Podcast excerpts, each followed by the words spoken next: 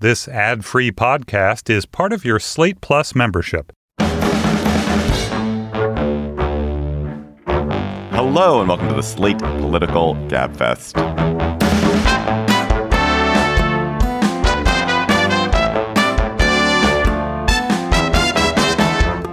January 26th, 2023, the DeSantis University edition. I'm David Plotz of CityCast in Washington, D.C. I'm joined from New York, slightly better, slightly less the worse for wear, better for wear, John Dickerson of CBS Prime Time. Hello, John.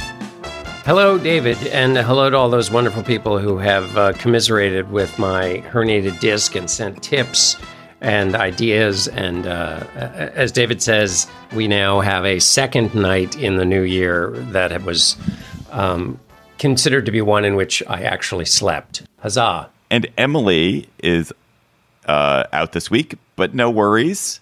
Josie Duffy Rice, Gabfest regular, joins us from Atlanta. Josie is many things, but she's also the host of the new podcast Unreformed. Josie, hello. How are you? Hi, I'm so excited to be back. This week on the Gabfest, the disturbing alliance between Marjorie Taylor Greene and Speaker Kevin McCarthy and what that signifies. Then Ron DeSantis's bold attack on a flagship public college in Florida and his effort to turn it into a conservative bastion, and also the various other things he's trying to do to education in Florida. And then Congress flayed Ticketmaster and Live Nation in a hearing this week. Should that entertainment ticketing conglomerate be broken up? Should the antitrust guys get loose against it? Plus, of course, we'll have cocktail chatter. Marjorie Taylor Greene, she of the Jewish space lasers and death threats against Democrats, has not merely been restored to committee assignments in the new Republican majority in the House. She is now a confidant and close ally of Speaker Kevin McCarthy, according to the New York Times.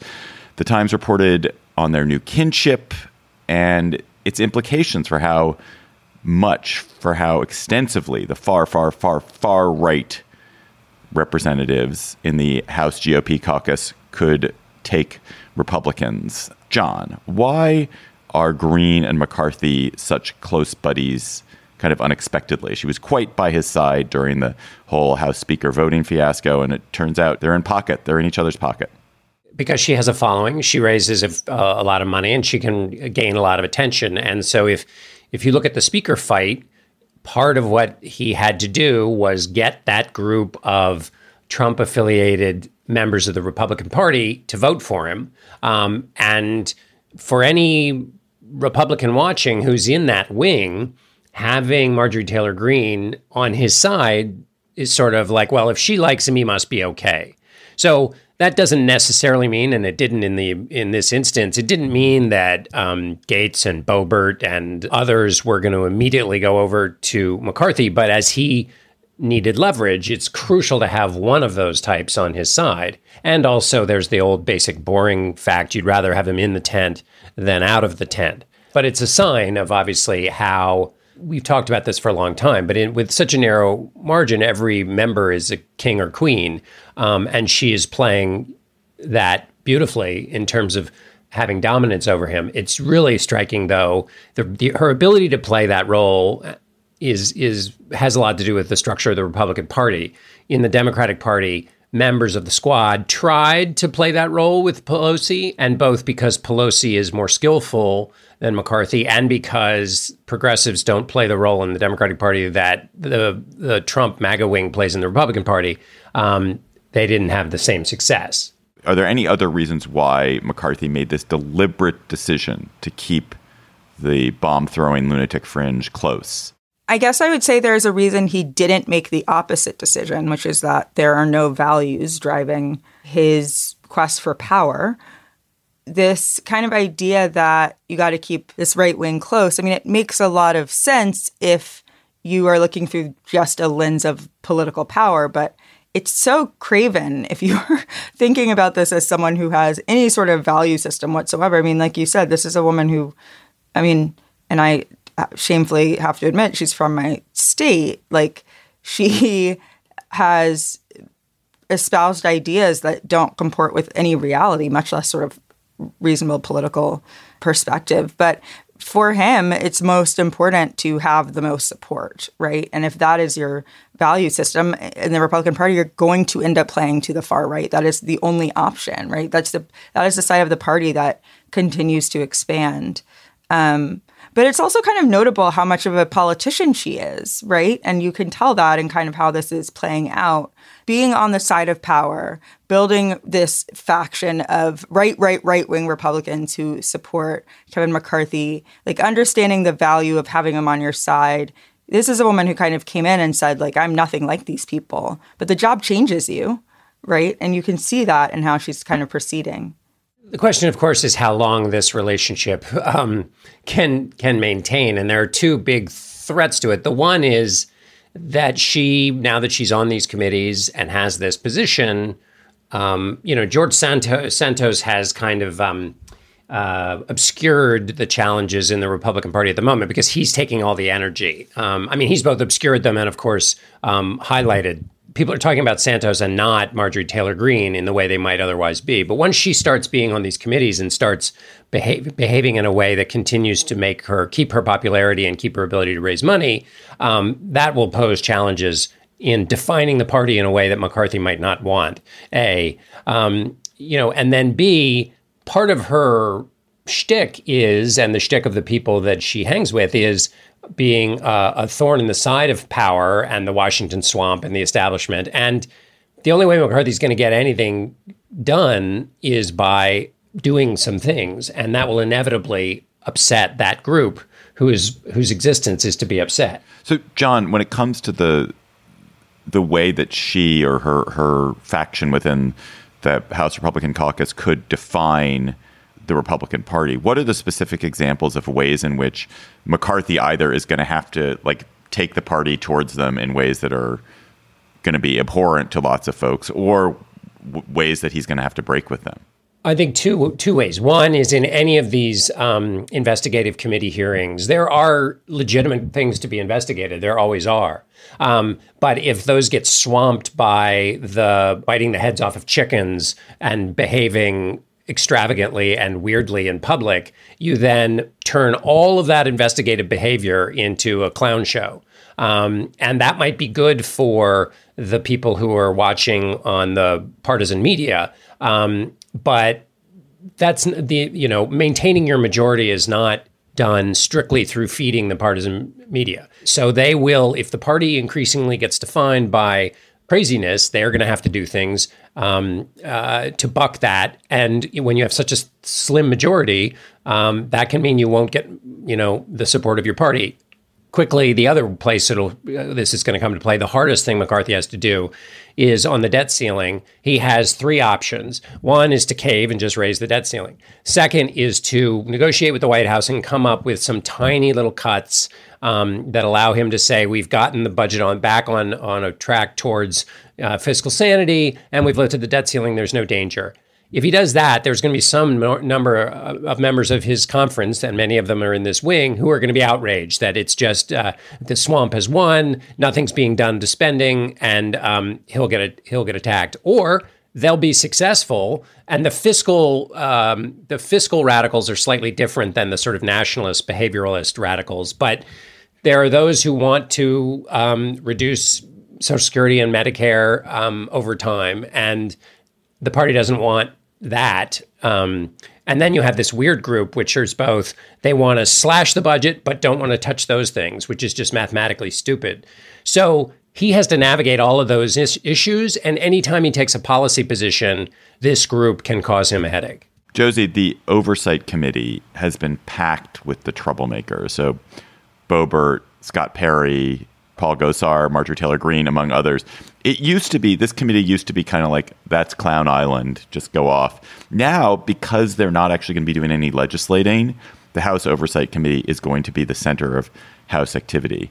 Uh, what does that foretell? I think it is a microcosm of the broader dynamic here, which is how, with the diminishing marginal returns of playing to people who are skeptical without reason, who are not even judiciously skeptical, are just skeptical as a like intellectual exercise or anti-intellectual exercise all the time, right? Because ultimately what is going, I mean, to the point about this relationship not being sustainable, we are seeing a group of people who um, have no kind of skill at determining real threat from um, from not real threat, and also know really well how to play to their base, have the power of distracting the, the constituents from any sort of real thing that's happening, um, you know, in the near future. It really does seem like this group of people has the very clear ability to derail the already kind of flimsy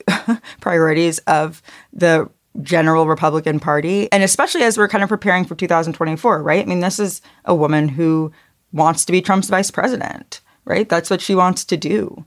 And we are gearing up for one of the more intense primary seasons uh, between Trump and, and DeSantis that I think like we've seen in a really long time. And so what I mostly take from this relationship is how unsustainable it is and what it says about Kevin McCarthy, you know, willing to kind of sacrifice it all in the short term to get the role, knowing full well that in within months this is going to become a huge problem for him.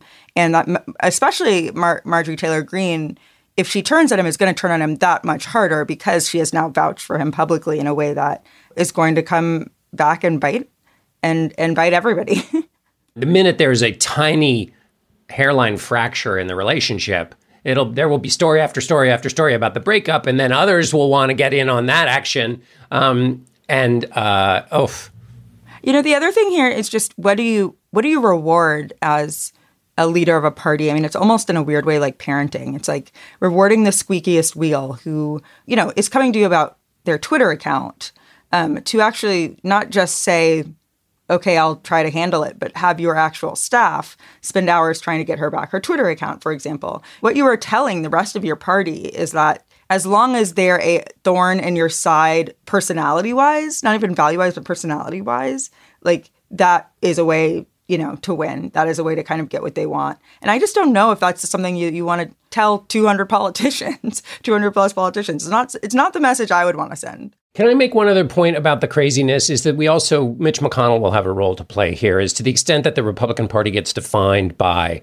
Marjorie Taylor Greene, that's not good for Mitch McConnell who wants Republicans to win in 2024 and take over the Senate. The like letting the party be defined by these forces um, and and having these forces control primaries and put forward bad candidates that then lose when they sh- when you Republicans should win is is a problem for the party. And so like leaving the future of the party in Kevin McCarthy's hands is not something far-sighted Republicans are anxious to do. And you can see how that just makes no kind of long-term sense given what happened in the midterms. Like, this isn't working. Marjorie Taylor Greene is not actually speaking to the people they need to get elected. It's not an effective tool, right? And it feels very different than Trump, where it was like, this is probably eventually going to fall apart. But in the meantime, people are responding to it.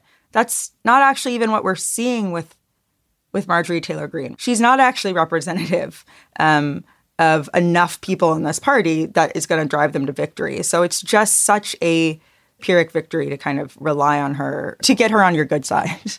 Slate Plus members, we do a bonus segment every week for you. You go to slate.com slash gabfest plus to become a member today. And you're going to want to do that because we're going to talk to Josie, Josie Duffy Rice, about her remarkable new podcast, Unreformed, which is about a truly disturbing institution in Alabama that damaged generations of black children.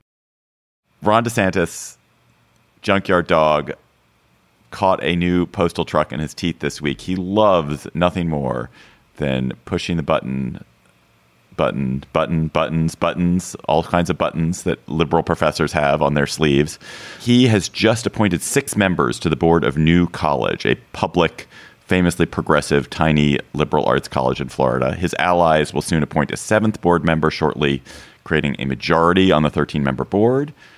Uh, DeSantis also moved this week to block the teaching of an AP African American history class in Florida public schools, saying that it lacked educational value.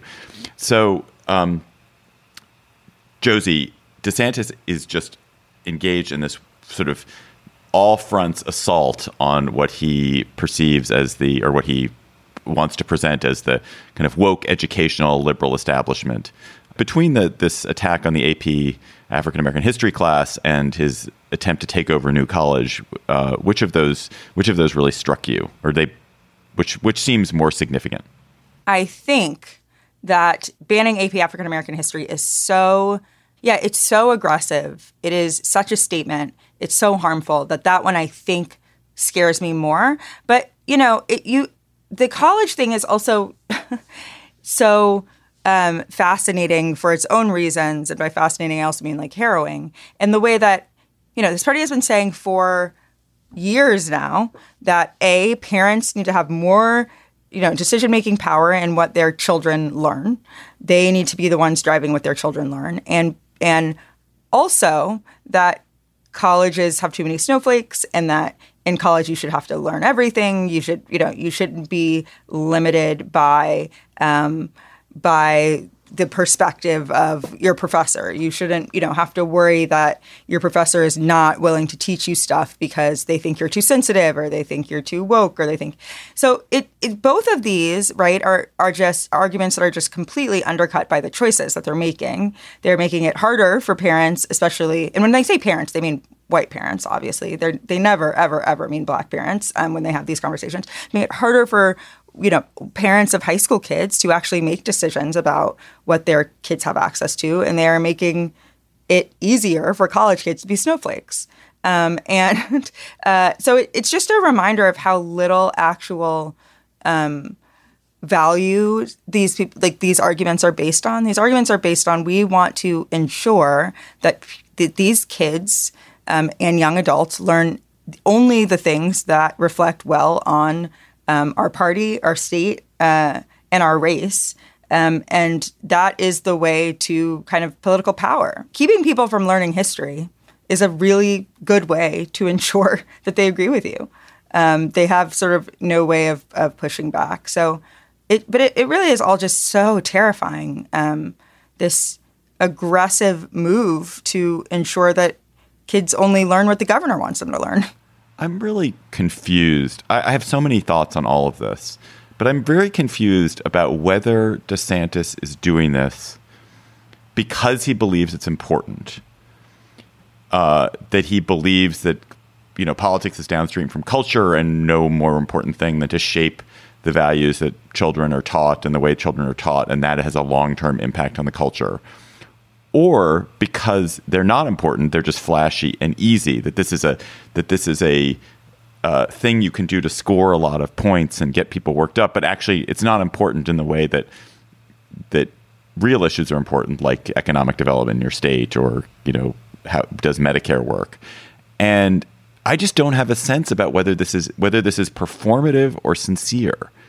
And maybe it's both. Maybe it's both performative. Yeah, it's sincere. both because a he believes that but it has extra utility in those other areas you talk about david because it wins you the power it wins you the power and helps you maintain the political power that then allows you to go do those other things which people either a don't pay as much attention to in the public conversation um, or if they are paying attention to them in the public conversation they grant you their approval because they know that you know and think the right things on these cultural issues. They grant him um, power, and that's super useful for that other stuff. So I think it's got to be both. I think only one of them matters, though, which is that he sees it as a means to an end. If he only felt like it was important, but he didn't feel as if it provided immediate political benefit to him, there's no way he would sacrifice any of his own political power to do this, even if he felt like it was really important. So in that way, I guess only kind of the second thing that you pointed out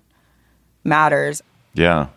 I mean, so just to go back to the new college thing, he, he he's appointed these people to the board, like Chris Rufo and various professors from Hillsdale uh, and Claremont McKenna, um, or maybe the Claremont Institute, I should say.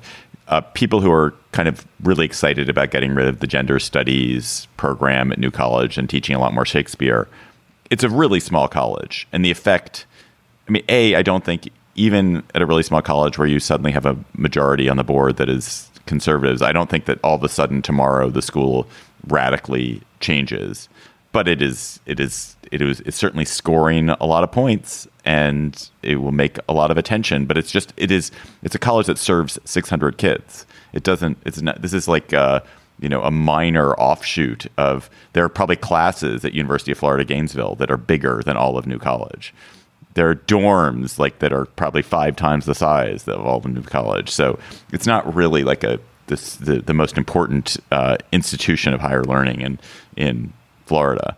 That also plays to the opposite point about how what an impact it'll have. I feel like because it's so small, um, and because there's if you're a professor there, that probably invokes kind of immediate fear on what you're doing because there isn't that there aren't that many kids to watch over. There aren't many classes to watch over, right? Like the the truth is that if you see that the board is changing like this and you have any idea who Chris Rufo is, like maybe you tone it down right away, um, and maybe it has an immediate impact off the bat.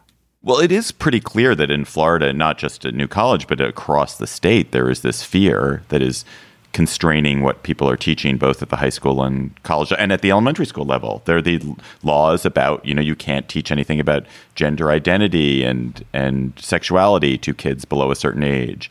You can't teach anything involving critical race theory, which is a broad category, broad, so broad as to be meaningless. And so it's very obvious that teachers have vastly pulled back and are being protective about what they're teaching because they don't want to lose their job. I think the new college thing is a great experiment. I think it's fine to. I mean, there's it's obviously the case that that liberals and liberal ideology has an overwhelming effect on higher education all across the country. So why not have an experiment? However, the experiment is being carried off in such a ham-handed fashion. I mean, Chris Rufo, who you mentioned, who I think is the distinguished chair of extreme self regard um, at New College. It's special new post they have, is treating this like he talked about, like, we're over the wall and we're into. Like so, this is basically this is the intellectual level of of the kind of the Twitter baity attention grabbing tweet, um, which is a shame because you could imagine uh, a more better way to uh, try to build the things that universities are supposed to build, which is um, critical thinking. Um, and a set of skills that will allow you to succeed in the world, not to just replace the left's indoctrination camps with the right's indoctrination camps. But more to the point is if you were truly trying to spread conservative the conservative worldview, you would teach these skills that would make people successful and also expose them to whatever you think is the conservative viewpoint. But since it's just pure indoctrination, they won't actually gain the successful skills. And that's that means they will, you know, be sort of a whole cl- class of graduates. In, in I'm thinking about uh, in in the most successful version of this. But you're you're you're assuming bad faith on the part of the new college. Yes, this whole team, and that they're going to come in and they are. It's just going to be now. Now you're just going to learn Plato. Here's well, yeah. I mean that's that, but they've been open about that. No, I, I don't, don't, know that that's assuming I don't know. bad faith. I don't think that uh, they've been pretty. Chris well, Rufo has been open. Chris about, Rufo definitely has. That's what I'm talking about. I'm talking about Chris Yeah. Chris Rufo, who's who's the kind of leading light of this group of. Um, um, and I'm, there is a way to do this. I mean, um, I've talked to students who've been in um, Glenn Loury's class at Brown, and even though they are still liberals, they have come out of their experience and exposure to him thinking that they have a better understanding of critical thinking, they have a better understanding of where conservatives come from, they know how to approach issues from multiple sides. I mean, if you were trying to create a free thinking college atmosphere in which people have a set of skills to evaluate the world and information that's distinct from whatever they may believe ideologically, you would want them to say the kinds of things that kids I've talked to who've come out of Glenn Loury's class say. And that is not at all in evidence in any of the things I've read about the plans for New College. So um, that's why I think it has a limited utility, even if you were even if you had uh, designs on making a new conservative army of you know brilliant thinkers to go out into the world And I would say, like, we're not actually talking about, cons- like, this is not a group of people who, or Chris Rufo, who is obviously the one I'm most familiar with, is not someone who who's interested in adhering to some basic conservative principles. Like, I think it's totally fine to teach kids history. Your teacher has a bent, a political bent that you don't have, and then you are exposed to a different perspective of how to analyze that history and what to take from it. The the thing he's saying is we shouldn't teach this at all, right? Uh, like we shouldn't teach this history at all. We don't that's not our responsibility because ultimately our value is not any kind of basic conservative principle. It's like we don't want we don't want white kids to feel bad. That's not a principle. This kind of driving motivation that like actually is completely out of touch with um, any sort of educational goal whatsoever that is rooted in building knowledge. So I'm not convinced that there is a possible way that this turns out well unless somehow they just ignore the board because what they are trying to do is so antithetical to any value of education whatsoever regardless what side you come down on on politically. I feel like that is foreshadowing an end that you just don't know. I, I think there are there's a college here outside of Washington called Patrick Henry College, which styled itself as sort of Harvard for Christian homeschoolers that my ex-wife wrote a book about, and it was an academically it was it was really interesting. There were there were aspects of it that were indoctrinating, but it was academically rigorous in certain ways that a lot of liberal colleges weren't, and the kids were really smart and really interesting and super lively minds. I guess what I'm saying is that doesn't the point here seem to be that there is no in- interest in academic rigor? If we are unwilling to teach parts of American history that don't make you feel good, then academic rigor is not your primary motivation. Chris Rufo is not interested in academic rigor. I, I if you make it an argument about Rufo, I totally concede. But it's but I don't. But Rufo is one member of a board, and there are these other people who come from Hillsdale, who come from the Claremont Institute, who who I, I don't know enough about any of them. But it did it did feel to me listening to them, it was just like I'm a fogey, and I want you to learn more Shakespeare as much as it was stop learning about Black history. It was like like I think there are two. I think there's the there's the teach the canon view, which is which is one form of folkieism, and then there's the don't teach any bad parts about American history and don't mention slavery part. And the the one they're different. They they are different. They represent different threads to me. They do, but we're, that's what we are saying is that, that that this seems to be more geared toward and towards and aimed towards being anti woke rather than pro canon. That sure there are some members, but even those members who want to teach Shakespeare have this way of self defining the mission as being not something else. There's not evidence in the, what I've read about this mission that has people saying, here are the principles of academic rigor, and those have been clouded by uh, uh, you know excessive attention on the left to their pet theories, and we want to make sure we don't have excessive attention to our pet theories because the key here is a certain set of skills that you teach students, and those shouldn't be occluded by ideology.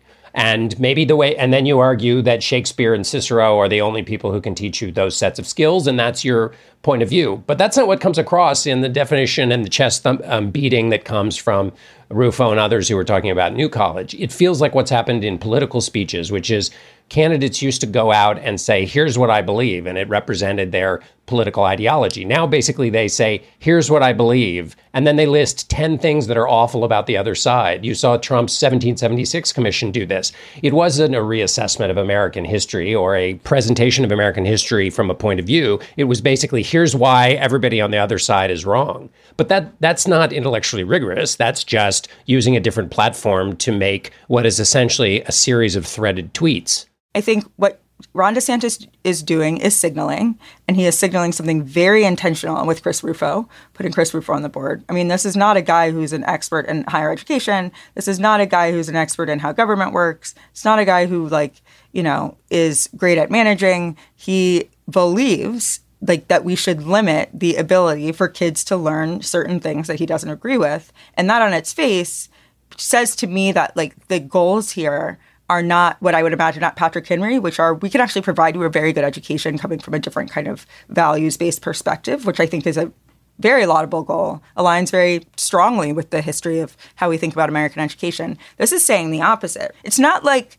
he's thinking, you know what, Chris Rufo is really controversial, but he's so good at what he does that I'm willing to put him on the board anyway. He's misunderstood. No, he understands exactly what Chris Rufo values, and that is what he's trying to translate to people. That's absolutely fair. And like and when when DeSantis is the is the architect of the other side, is the wizard of the other side, it's clear like the motivations you, you can't attribute too many noble motivations to it. Let me close with a different point, which is that one of the biggest divides in American politics is that the more educated you are these days, the more liberal you are. And the way the parties have split down educational lines and the educated elite is basically only is now the left is unsettling because part of what the cultural tribalism of the right is now adopted is this rejection of expertise, rejection of education that is reflexive, and that the left has kind of also, to a much lesser extent, has adopted a expertise is always right uh, position. And this is not healthy. It is not healthy for higher education to be a province of the left and not of the right. And you want we want a world where Republicans are as invested and as in, in love with with uh, higher education as as Democrats are, and that they value the degrees as much as Democrats do. And we're headed away from that world. And and I don't think I, am not going to say that what DeSantis is doing is going to promote that, but I do think that it, that is a concern that that we as a public need to think about the fact that education has been weaponized politically is bad for everybody. I don't think that's deniable. I think the problem is way more fundamental than more of these kind of people on boards because I think what we come up against is that the more you know, the more educated you are about American history, the more the current Republican Party, not just conservative thought and theory, but the current Republican Party does not comport with, you know, your understanding of American history. I think it is really hard to, you know, take a have a liberal arts education and also, for example, sign on to a party that is like welcomed QAnon. It just doesn't. How are those two things going to exist inside simultaneously? So th- the problem to me uh, is that the only way that you can value higher education and also support this party is by your higher education actually not being an education, right? Because it, it, it avoids it. It is always fun when both parties find someone to gang up against.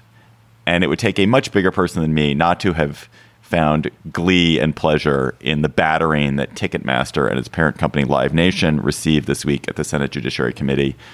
Inflamed by the Taylor Swift ticket fiasco, senders from both parties have wailed on Live Nation as a vertical monopoly. Live Nation controlling venues and tours, Ticketmaster controlling primary and also increasingly secondary ticket markets. And as a result, they've made it very hard for any competitors to rise up and offer artists a better deal or better ticketing opportunities or better touring opportunities. So senators took a huge amount of pleasure making Taylor Swift jokes. Here are Amy Klobuchar, Richard Blumenthal, and Mike Lee I believe in capitalism, and to have a strong capitalist system, you have to have competition. You can't have too much consolidation, something that unfortunately for this country, as a uh, ode to Taylor Swift, I will say we know all too well. May I suggest respectfully that Ticketmaster ought to look in the mirror and say, I'm the problem. It's me. Uh, to be honest, I had hoped um, uh, as of a few months ago to get the gavel back. But once again, she's cheer captain, and I'm on the bleachers. So, John, did you enjoy this uh, this whole situation? And is it just fun, or is it like a really serious issue? Well, to the extent that there is a possible bipartisan agreement on antitrust and the excessive market power of dominant actors like Live Nation and Ticketmaster, which is real, and as anybody who's had to, it's just kind of smashes the artists, smashes the the ticket purchaser. Um, and to the extent that there is, you know, agreement on things that need to be done, because it goes well beyond Ticketmaster and goes into questions about enormous uh, companies like Google and Amazon um, and Apple and others, that's great because you need bipartisan thinking and a diversity of views on big, complicated topics. But you can also imagine that essentially what this was was an opportunity for everybody to, um, you know, enjoy a moment in the spotlight, beat up on a pretty easy bogeyman, and gain a lot of press attention, um, and then kind of it's a spectacle. I feel like it was really um, there was a lot of it in that camp.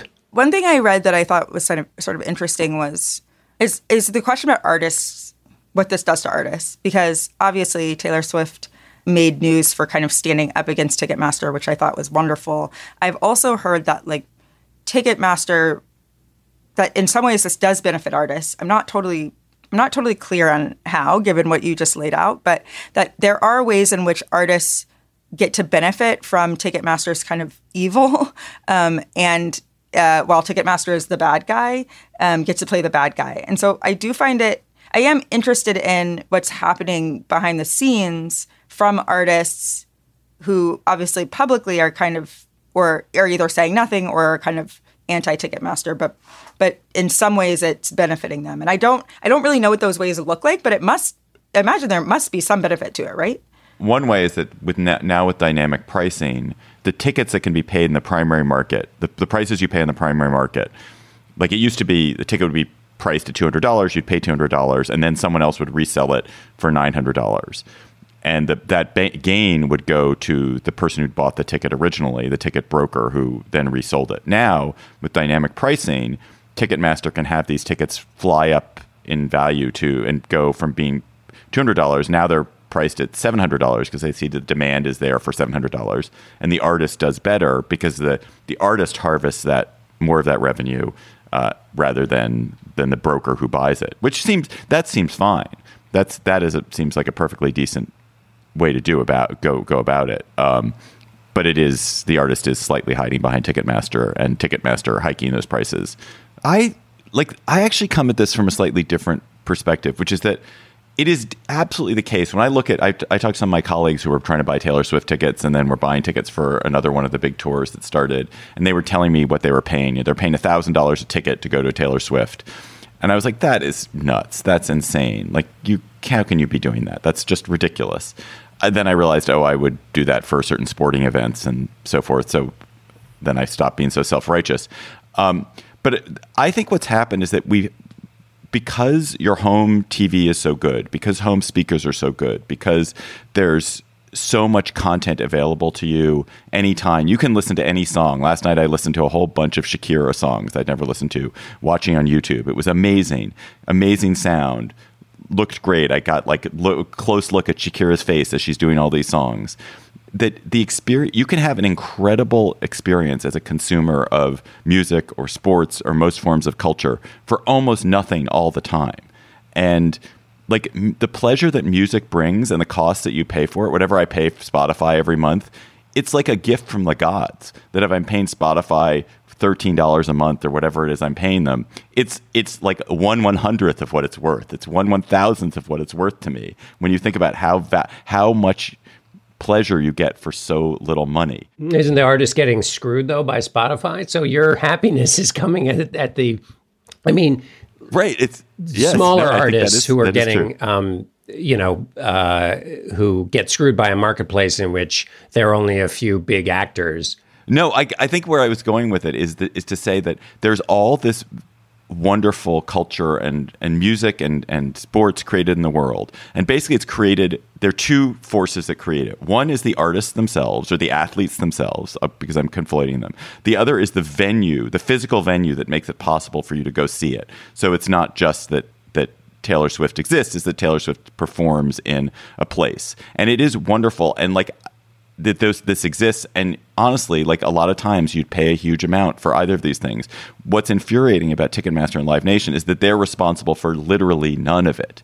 You're paying $900 or $1000 for this taylor swift experience and taylor swift maybe sees $300 of it and the venue sees $100 of it or i don't know what the exact numbers are. But it's it's ridiculous that the that ticketmaster and live nation which did not do anything except act as a middleman and kind of consolidate you know the technology so that you could purchase it um, that they get all this money off of it is absurd because the artists and the venue should get everything because they are the ones who are providing all the goodness to you. I think the other thing that feels so frustrating for people is the trick, right? Where the ticket says it's $41 and then by the time you get to checkout, you've paid 400 for four tickets. How deceptive that feels, especially in an environment where you feel like you know, I'm trying to support you. I'm trying to like support this artist. I'm trying to show up and, you know, listen to their music and because I value them because I do find this, um, you know, valuable to feel like there's this platform in the middle that's job is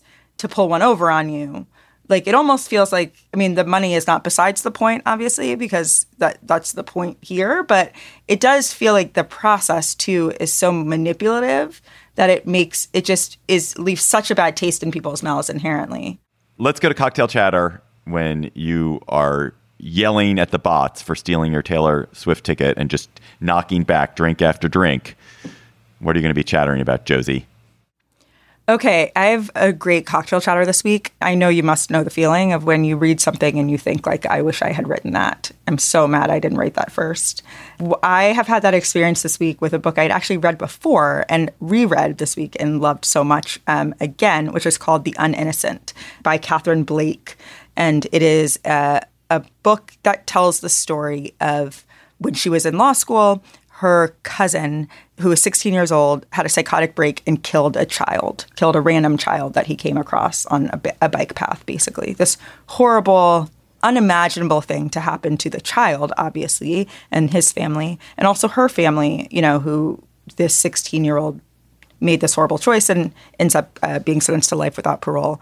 And Katharine just wrote a beautiful, just so fascinating and um, so introspective book about that experience um, that uh, just what is phenomenal. I cannot recommend it enough. I um, was telling someone on the plane yesterday next to me to read this book who was who had not asked me what they should read. So I'm clearly recommending it to people um, randomly. So I, I just really, really, really recommend picking it up. Again, it's called The Uninnocent. John, what is your chatter?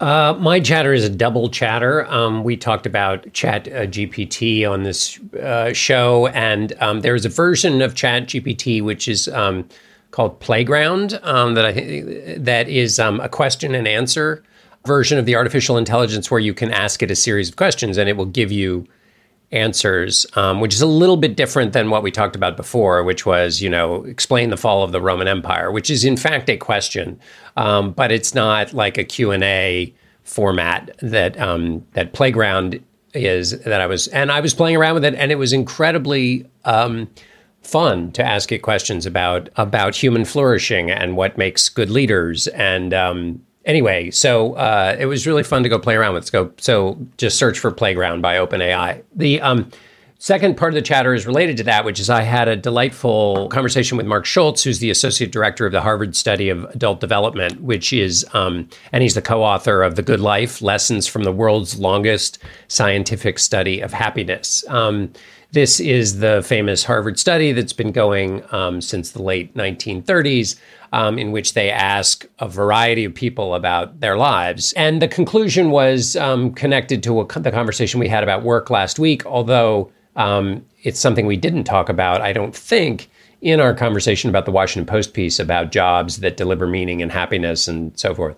Um, and that was this the lesson that essentially it's human connection that leads to happiness in life. That um, the bonds you build and the intentional act of maintaining and nourishing those bonds um, is what leads to happiness. And that the final point is that if you have regrets about personal connections, and this connects with Dan's Dan Pink's book about regrets, um, that even if you haven't talked to somebody for 20 years and you regret the either falling out of touch just because of the inconveniences of life or because you had a split in an otherwise good relationship, that you should go back and call that person or repair that um, breach because it ends up leading to happiness, even if years and years and years have passed in the interim.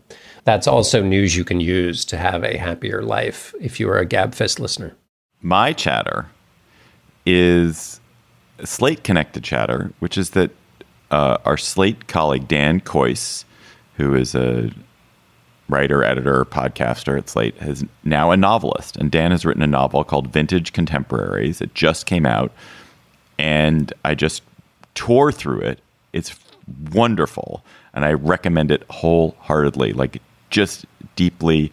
It's a beautiful, humane book. It's about two women who are both named Emily uh, for reasons that are known only to Dan, but it does mean you're always wondering which Emily is are we dealing with, but that's an important question in the book. Uh, two women, both named Emily, uh, who meet in New York as recent college graduates in 1991. Uh, one working, starting to work in publishing, the other starting to work in in theater, and um, and what happens with their friendship and how their life develops, and it sort of covers them and catches them as, as they're first out of college, and then it catches them about 15 years later when their lives have changed. And um, the book is it's really beautiful, and it's really it's a it's a book full of heart, uh, and it's just a lovely read. I wish I could think of the right thing to compare it to. I can't think of the right thing to compare it to. Nothing. It's not. There's not a lot that happens. It's not. It's not like filled with dramatic incident. There are no aliens. There's no sci-fi. There's no fantasia. It's just a. It's just about some extremely appealing people and what their lives are like. Uh, and it's it's beautifully written. So check out Vintage Contemporaries by Dan Kois. Listeners, you have sent us chatters. Please keep them coming to us. You email them to us at gabfest at slate.com. You tweet them to us at, at slategabfest. Really sending us wave after wave. And this week's chatter comes from Pherabe Kolb. I'd like to recommend an article series for Cocktail Chatter. Check out the Greenville News, which is the local newspaper for Greenville, South Carolina, and their series of articles called The Cost of Unity. Reporters partnered with sociologists at Furman University to look at census data, wealth data, and housing records to show how black residents have been displaced and left out of the city's revitalization over the last few decades. The article title refers to the new Unity Park that was opened to great fanfare, while residents in nearby neighborhoods struggle with crumbling infrastructure and rising rents. A great example of how systemic racism works to cause lasting harm, and a wake up call for every community grappling with wealth inequality and housing affordability. Full disclosure, the lead researcher, Ken Kolb, chair of the sociology department at Furman, is my brother, and I'm extremely proud of his work on this project. Love the show and listen every week. Thanks so much. Pherabe Kolb, Washington, D.C.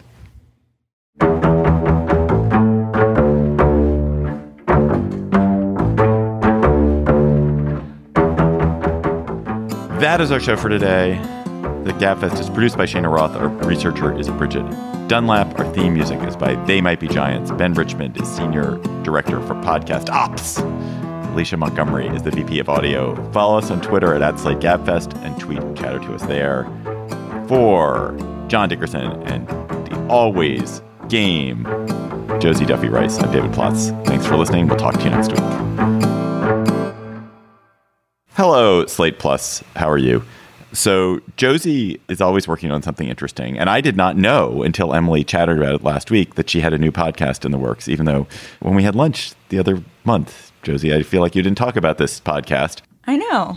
We didn't get there. But Josie has a fascinating new podcast called Unreformed. And, you know, I'll just start by saying it is about a, what sounds like one of the most disturbing bad institutions in American history. I mean, tell us tell us what your what it is your podcast is about. Yeah, so the podcast is about a school in Alabama that was started in 1907. Back then, it was called the Alabama Reform School for Negro Boys, um, and it was this is after the convict leasing period when kids who got in trouble were basically sent to adult prison and then farmed out to do this manual labor, and it was horrifying. And so this was kind of the beginning of the juvenile justice movement, and the school was started by a black woman for black kids to help them if they had been accused of crimes.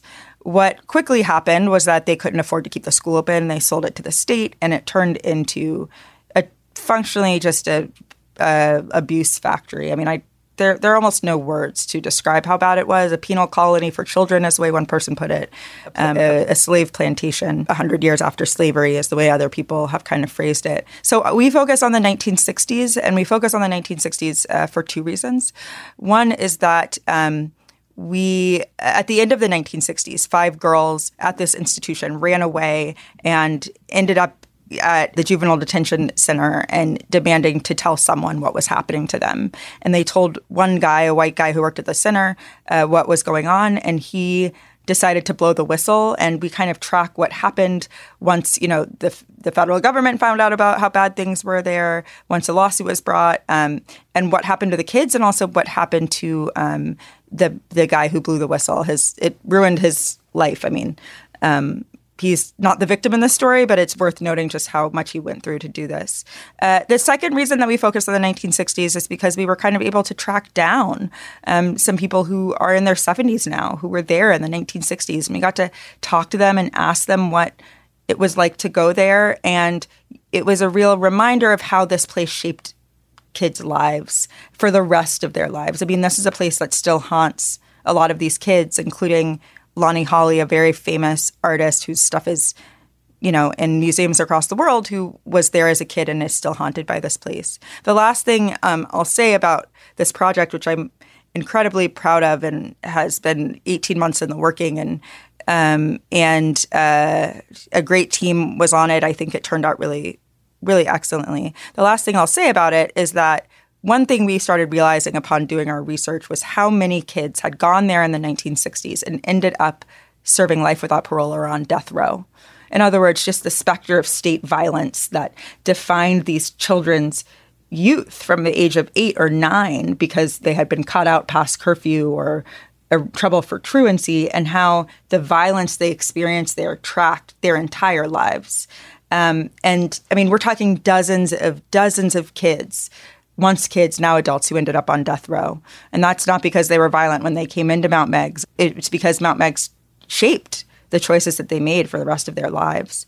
So um, um, I'm really proud of it. I hope people check it out. It is called Unreformed, and yesterday episode two came out out of eight. So um, I'm I'm looking forward to people listening. How did kids end up at Mount Meigs, which was what the school was renamed? Who would end up there? A lot of times kids ended up for small infractions like again like truancy or um, or being out past curfew or you know sometimes it was incorrigibility. They were arguing with their parents a lot or something.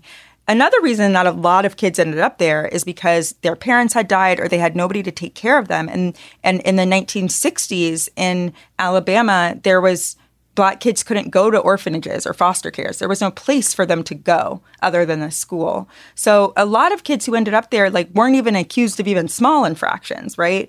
They just had the state had no place else to put them. What would have happened if they'd tried to reach authorities in 1958 or 1965 or 1 year earlier?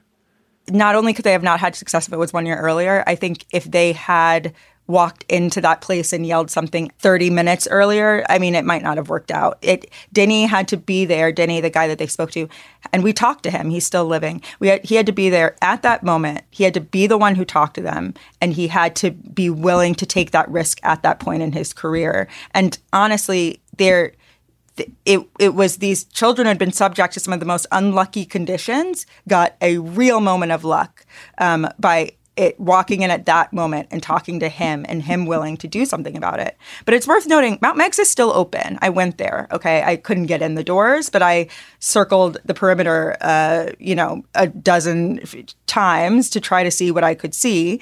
Um, you know, looking through the gate and stuff. It is open at this moment, and in fact, it's easier to find out what it was like in the 1960s than it is to find out what it is like today. The federal lawsuit mattered right? The federal kind of whistle, the whistleblowing mattered, but it didn't change everything at all. Um, and I would not be surprised if some of the same problems that we saw then exist at this moment. For example, when I drove by, I only saw black kids at Mount Meigs, right? It's no longer called the Alabama Reform School for Negro Children, but it, that's what it still seems to be from what I from what I could tell. Um, and so, so it it really mattered that he blew the whistle, but it certainly didn't change everything. That idea of luck um, really strikes me because one of the things that to me was um, so powerful about Colson Whitehead's The Nickel Boys about the Dozier School is that basically you were sent to Dozier for the sin of being mildly unlucky while being black. That the tiniest infraction, just being out after dark on a on on a road, was enough. Um, and that notion that unluckiness in an instant and as you say you it basically means you know it's possible that the rest of your life will be spent in some sort of facility. Oh yeah absolutely. I mean a lot of kids came out of this and managed to live really healthy lives and build families. And i mean it's both a story of human resilience and a story of how one little shift at that age i mean at 12 13 or even younger can really define the rest the rest of your life. Um, so yeah, I mean, I came into the story kind of only knowing the basics of it. And what I spent the past year and a half doing is really trying to see, well, what happened to people? Um, and that meant trying to reach out to a ton of people on death row. It meant trying to track down the stories of some of these people who've already been executed. It's very heavy, but it's we also tried to make it bearable because you know life is hard right now. Nobody wants to be sadder. So um, I, I think of it as an exploration of the human condition, both the potential for good and the potential for bad. Well, the podcast is, is unreformed. You should absolutely listen to it. Uh, I have one question, which actually this conversation is sparking. I've been just reading with just such sadness and horror the stories about the the the six year old who shot the teacher in Richmond. Have you followed this? The six year old, and and it's clear that everyone who dealt with this child felt there's you know this child was dangerous and there was disturbed and the possibility of something terrible happening was profound and yet the child was remained in classroom um, what happens with I know this is not this is not the subject, but I just feel like you must be expert in this. If you have somebody who is who is just a danger, who's so young, but is is you know because of whatever it is, so sociopathy, who knows what, is so dangerous. Where does a child like that go now? You know, I mean, the short answer is that we don't really have a good way of dealing with kids um, who are faced, who have challenges that their parents or legal guardians can't handle. We just don't have a good place to send them. And it's reflective of the way we don't really have it for adults either. You know, when we when adults are struggling with mental illness and there's women who say my husband is probably going to kill me or there are dangerous people in my lives, there's really no good middle ground of what we can do to ensure that they get the help that they need. I think what's important to recognize is that at that age, what the general understanding is at this point is not that oh, here's a kid who's inevitably going to try to kill someone. But here's a kid who doesn't have the tools necessary to emotionally regulate, who is faced with some emotional challenges that are beyond what most of what we see. And what they need is someone who knows how to deal with those challenges. And we don't actually train people or um, make those people available in situations like this. I mean, I agree that the gun is the problem, but it's not the only problem in a situation like that. Um, because what's necessary is for a kid like that to get the kind of help that they need. And one thing I really took away from Mount Meigs is just how how squishy, for lack of a better term, kids' brains are. How they can go from um, from one one extreme to another, um, and how how easily um, and deeply they can be shaped by the help that they get at a young age. Josie Duffy Rice's podcast, Unreformed. Listen to it. Buy Slate Plus.